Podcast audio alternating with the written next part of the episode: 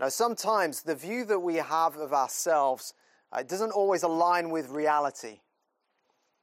Uh, and we see that in trivial things. Don't we? Just, just listening to a recording of your voice. Have you ever had that? You've heard a recording back, uh, and that is not how you think you sound. I had a, a friend, and um, they left a voicemail. Uh, I think it was at their home, and when they got back and they heard this voicemail, and they were convinced someone else had left a voicemail with a similar message to the one that they'd left. They're like, this is not, this is not my voice. It took their husband to convince them no, yes, that is you. That is how you normally sound. And it can come something of a shock to us when the view that we have of ourselves actually doesn't align with reality. Now, we might say, I thought I was a patient person, and then I had kids. I didn't think I was an anxious person until that exam. Now, I thought I was a loving person until that person hurt me. And as we are confronted with the reality, that the difference between what we perceive of ourselves and the reality, it comes as a shock to us. And it's tempting for us know, to just put it to one side, to, to forget about it, to try and think that it, well, it's just the situation. It's just that person who is making me respond in that way. But those situations can provoke a reaction. The situations don't actually create, they don't produce that reaction. So I'll, I'll steal an illustration from uh, biblical counseling, something that we've been doing. So here's my flask, and if I go like that, right, I made sure you weren't too close to it. Why is there water on the floor? Oh, Nick is straight there. Been reading the articles. I mean, we might say when I do that, there's water on the floor because I hit it. But the question is, why is there water on? Why is there not fruit juice on the floor? Why is there not milkshake? Why is there not smoothie on the floor? And as Nikki said, it's because there's water inside. See, that circumstance. It doesn't produce, it just provokes. And what is inside, what you can't see, suddenly comes out. But it was what was there all along. And those times when we see that, it can come as something of a shock to us. Now, that view that we had of ourselves, when it doesn't align with reality, we may think we're one thing, and then we look at what's been poured out, what's been spilt. And suddenly we see what was there, but what was hidden all along. And earlier in the chapter uh, that we read this morning, we read of Peter's confident assertion that he is going to, to die with Jesus. When Jesus says to the disciples, Look, you, you're going to abandon me, you're going to be scattered, Peter says, No, I'm ready to die with you. And yet, our reading this morning ended with Peter breaking down and weeping bitterly, having denied Jesus in the strongest possible terms. And being confronted with that reality, being confronted with the depravity of our own hearts, as we see at times what gets spilled out, is painful. And many times we try to avoid it, we try to excuse it, we say it's the situation, it's that person. Now, just like my friend who is convinced, well, that, that's not my voice, that's got to be someone else. Because of the pain of this thing being exposed. But there's a hope for us. There's a hope. The reason that we can pray that psalm, Psalm 139. Now, test me, see if there is any offensive way in me. What leads us to be able to pray that prayer is because of the hope that we find that's seen in this passage. There's a hope for Peter, and there is a hope for us as we are confronted with the depravity of our own hearts. You see, as Peter here faces a trial of his own, as his depravity is exposed, at the same time, Jesus is facing a trial.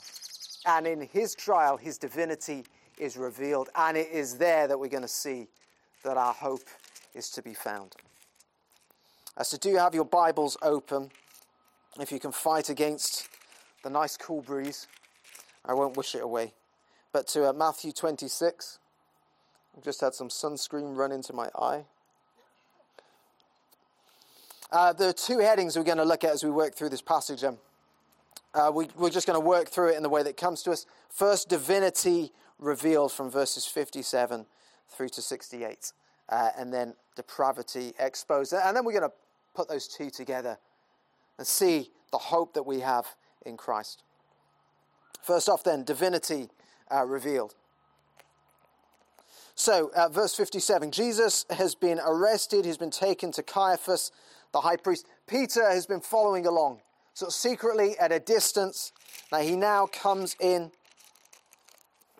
right up to the courtyard of the high priest. Uh, he goes in, he sits down uh, with the guards. He's going to see the outcome. He's going to face a trial of his own very shortly, which we'll come on to.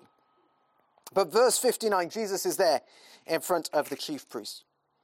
It says the chief priest and the whole Sanhedrin were looking for false evidence against Jesus so they could put him to death. Now, the Sanhedrin, it was kind of like a religious parliament at the time, consisted of 70 religious leaders. And we know from Luke's gospel that not necessarily all of the Sanhedrin were gathered. Read of Joseph of Arimathea is a member of the council, but is not part of this plot to put Jesus to death. So when it says the whole Sanhedrin here, it means all those who were gathered. You needed 23 of those members to have a trial like this. And all of those who were gathered together with the high priest, they've come up with this plot to put Jesus to death. Now, this isn't a fair trial. They've already decided the outcome.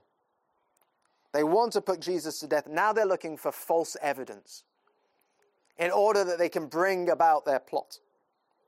But verse 60, we see they don't find any. They've got false witnesses who are coming forward. But then finally, two come forward. Verse 61. They declare, This fellow said, I am able to destroy the temple of God and rebuild it in three days. And now it looks like they've got a charge that is going to stick. Because this claim to destroy the temple and to rebuild it, it could be taken in that culture as an act of treason. Now, much like in our culture, if someone said, I'm going to overthrow Parliament and I'm going to establish a new government, generally that would be taken as an act of treason. Now, up to 2011, the Queen uh, had the authority to dissolve Parliament. And in a similar manner, uh, in the Old Testament scriptures, it was the anointed king, the Messiah, who was given the authority to build the temple, 2 Samuel 7. And so, as this accusation is brought before Jesus, as Jesus stands there remaining silent, the high priest's next question makes perfect sense. Now, he says to him, I charge you under oath by the living God, tell us if you are the Messiah, the Son of God. In other words, this claim, this charge has been brought for, before us. Uh, that you've been saying that you're going to destroy the temple, you're going to rebuild it. Who do you think you are? Only the Messiah has the authority to do that. So tell us now. I'm putting you under oath. Tell us, are you the Messiah, the Son of God? And Jesus replies, You have said so. Now, what's going on there? Is that a yes? Is it a no? I mean, is Jesus just sidestepping this question? And some people have read this statement and they say, well, well, Jesus is sidestepping it. He doesn't give a clear answer. They see this as evidence that Jesus never claimed to be the Messiah. But that's not the case. It's just a, a misunderstanding of the way that the Gospels come to us and the way that we read it. See, the thing is, the Gospel writers didn't write down necessarily exactly the same words that were said because the gospel came to us in ancient Greek. That was the language that you communicated in at that time. You wanted to write something, you wanted to share it around, you wrote in Greek. The language of the culture in Judea was Aramaic. So translations happening already. And like any good translator, like we have with translations in our Bible, when you are translating something for someone, you translate it in a way that the people you are writing to will understand. Now, and that explains a lot of why we see these small differences in the Gospels between words that are recorded. Because they're conveying the meaning of what was said, not necessarily literally a word for word translation. And that makes sense. It's what we do. And so in Mark's gospel, you get Jesus answering with a very clear and simple, I am. But here in Matthew, we get this slightly strange phrase, you have said so. So, what's that mean? And Matthew's gospel, as we've seen as we've gone through it, now, is very Jewish in its style. And there is uh, evidence which demonstrates this phrase here, you have said so, it's an ancient Jewish expression. So for us, it seems a bit strange, a bit enigmatic. To the first readers, it would make perfect sense. This is a phrase that doesn't need a translation, doesn't need an explanation, because the people understand what it means. And this phrase, then, you have said so, basically meant yes, but not in the way that you understand it. And that's what Jesus is saying. This is a phrase that means yes, but not in the way that you understand it. Again, much in the same way that we might do if a child says, now, it, eh, does that lady have a baby in her tummy? You might say, was that a no from Boaz? You might say, yes, but maybe not in the way that you understand it. Yes, she's pregnant, but it's not that she's eaten something like a seed of an apple and instead of growing into a tree, it's suddenly growing into a baby. And be careful what you eat because you might get pregnant. But you, you, you explain that, that yes, but not in the way that you understand it. And, and that's what this phrase is meaning here. And so the high priest says to Jesus, puts him under oath, Are you the Messiah, the Son of God? And Jesus says, Yes, but not in the way that you understand it. See, what does it mean for Jesus to be the Messiah? What are these misconceptions in the high priest and that culture's mind? What does it mean for Jesus to be the Messiah? And a verse that we've been going back to in Matthew's Gospel, Matthew chapter 1, verse 21. There at the beginning, where we're told this is how the birth of Jesus, the Messiah, came about. Now, he's to be named Jesus because he will save his people from their sins that he's a Messiah who has not come to tear down religious buildings and to rebuild them. He has not come to dissolve parliament. He has come to save his people from their sins. He has come to deal with the depravity of our own hearts. And so Jesus' response here in verse 64 this is not him sidestepping the question. This is him defining the terms. And then Jesus goes on to say, I say to all of you, from now on, you will see the Son of Man sitting at the right hand of the Mighty One and coming on the clouds of heaven. And this is a quotation of two passages from the Old Testament Psalm 110, Daniel 7. And we need to allow the context of those passages from the Old Testament to inform our interpretation. And what does Jesus mean by these words? And as we go back, as we consider what those passages are, we've not got time to look in them in great detail now, but you can do that later. Daniel 7, Psalm 110. Daniel 7, we see this figure described as the Son of Man coming on the clouds of heaven, and he's approaching this heavenly throne. And riding the clouds is this image that is associated with God. And so we have this Son of Man, this human figure, riding on the clouds, we have this God man, this divine Son of Man figure, who is coming to receive all power and all authority, a rule and reign that will never end. And so when Jesus is talking about the Son of Man coming on the clouds of heaven, now we're not to be thinking this is a reference to Jesus' return to earth as though he's floating down on some sort of cloud.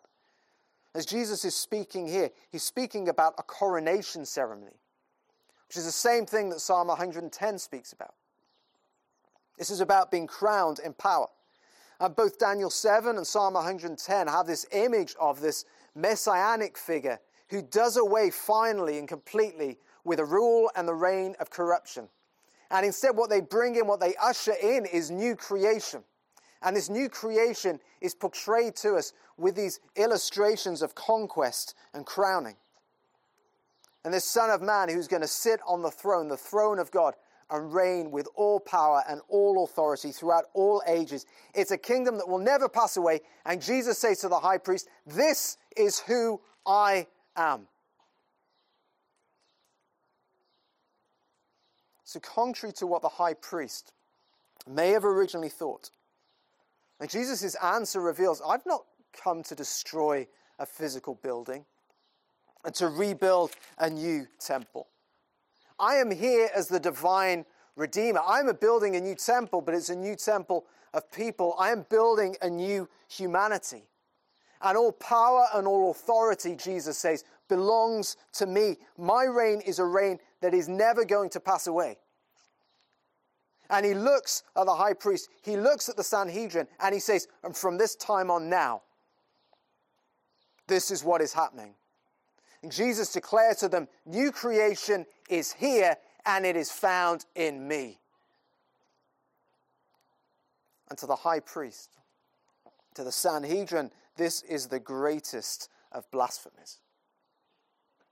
And so they tear their robes and they scream out blasphemy and his deserving of death. But for Peter, for us, as the depravity of our hearts is exposed, See, this becomes our greatest hope. And so, as we hold on to that, you know, we are given that freedom to be able to look at this depravity that is exposed. So, let, us do that now as we look at Peter's trial. So, verse 69 Peter was sitting out in the courtyard, and a servant girl came to him. You also were with Jesus of Galilee, she said. Remember, this is the same Peter who claimed he would never fall away from Jesus. And when Jesus said to Peter, Look, you're going to disown me. You're going to say you don't even know me three times. And Peter vehemently said, No, I'm going to die with you. See, the same Peter now, in that moment of pressure, and when that water bottle is hit, what comes out? He denied it before them all. I don't know what you're talking about, he said.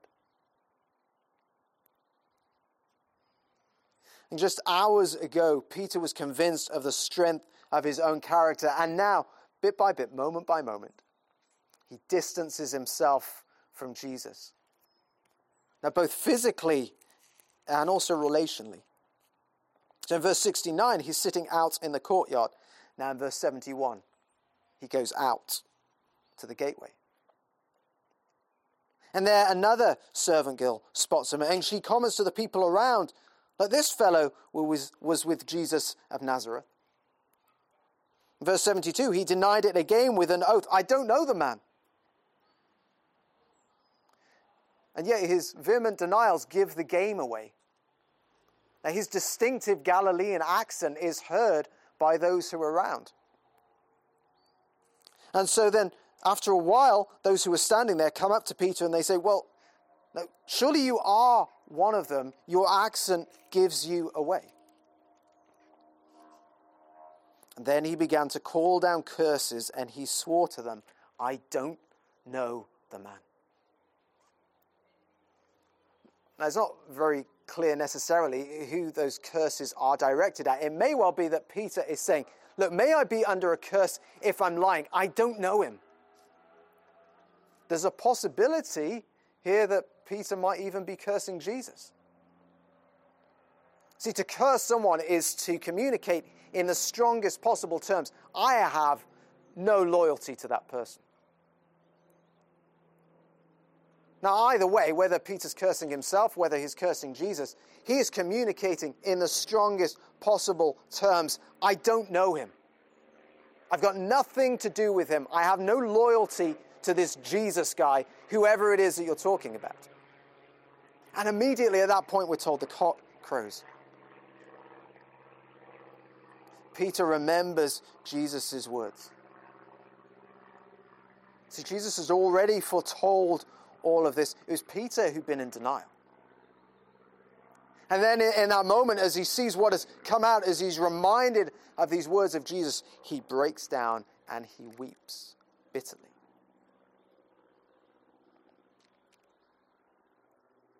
Having been so convinced that he is ready to die with Jesus, and then boldly proclaiming, Look, I don't know the man, leave me alone. And what was hidden from him has come out, spilt there on the ground as he considers it. He breaks down. Now, perhaps you felt that weight. Now, that weight of depravity being exposed, and our depravity gets exposed in all manner of ways.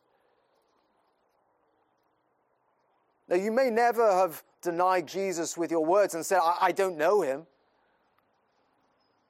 But what about with your actions? Well, the things we do where we say, Well, I don't know him as Lord because I'm going to go my way. And in those moments when our, our depravity is exposed. Because we have this question how can I fail to supremely love the one who is supremely lovely? Last week we considered the greatness of God's love and his goodness and his kindness towards us. And so, what does it reveal then when we, we fail to love him with our whole being, with all our heart, soul, mind, and strength? When we fail to supremely love the one who is supremely lovely, if we cannot do that, it reveals the depravity of our own hearts. As we considered earlier, many times our response then is to try and try and hide from it, to, to make excuses. It's not me, it's a situation. This isn't what I'm really like. Because to consider the depravity of our own hearts is painful. As we face up to our own sin, we face this question and we wonder at times, well, am I too far gone? If I couldn't stand, I was so convinced that I would be able to stand, that I'd be able to live for Christ. And as I see what is spilt out, is that it? Is there no hope for me? Am I too far gone? Am I past the point of redemption? But see the hope that is here in this passage. And maybe you've never felt it to that extent. I think Peter did. By verse 75, he is far away from Jesus. So he said, both relationally, both physically, there's been this move from the courtyard to the gateway, and by verse 75, he is outside. He is outside and he weeps bitterly. He weeps bitterly as he considers. Now, he has denied Jesus in the strongest possible way. Do you get that sense of distance that Peter must feel at this point in time? How far away he must feel? Perhaps it's something that you can relate to. And yet, this isn't how the story ends. It's not how the story ends for Peter. It's not how the story needs to end for us. It's not how the story needs to end for you. And we know that because Jesus has already said so in verse 32. And this is not how the story ends because of who Jesus is, the type of Messiah that he is, and as our depravity is exposed. The story doesn't end there because of the divinity that is revealed. As we go back to verse 64, Jesus said, I say to all of you, from now on you will see the Son of Man sitting at the right hand of the mighty one and coming on the clouds of heaven. As Jesus stood there and he declared, From this moment on, from now, is new creation.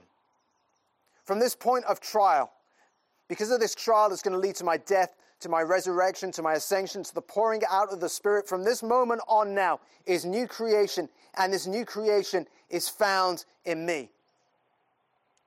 That was Jesus' declaration to the religious leaders.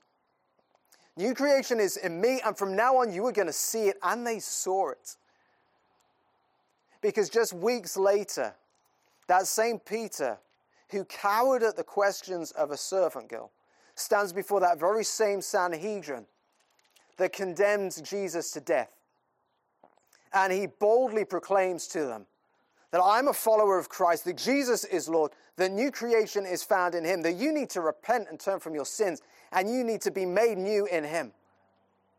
And that same power that was at work to bring about that change and transformation in Peter is the same power that is at work and is available to change and transform your life now.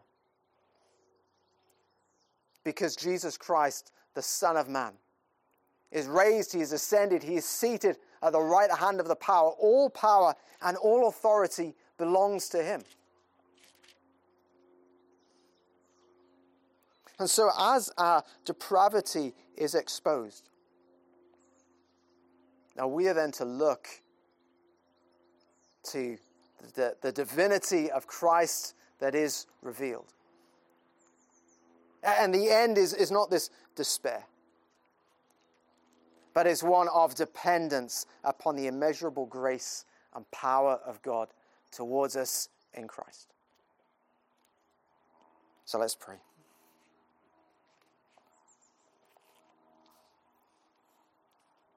Now, many years later, probably reflecting uh, on this incident, Peter wrote, His divine power has given us everything we need for a godly life through our knowledge of Him who has called us by His own glory and goodness. Father, we thank you for your great glory, Lord, for your goodness, Lord, your love towards us that we see in Jesus Christ, that in Him is new creation. The old is gone, the new has come. And so, as we prayed at the beginning, Lord, as you search our hearts, as you test us, as you know our anxious thoughts, as you see if there is any offensive way in us, Lord, we praise you that you are also the God who leads us in that way everlasting.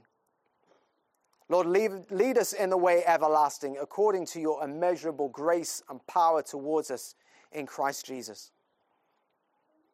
Lord, as you expose the sin of our hearts, Lord, may we be quick not to despair, but to depend, to turn to you, to find the forgiveness, to find the transformation that is in Christ Jesus. Lord, will you continue this work that you have begun, just as you have promised, to make us more and more like Christ? Father, in accordance with your grace and your mighty power towards us in Christ. Lord, lead us in that way, everlasting. Amen.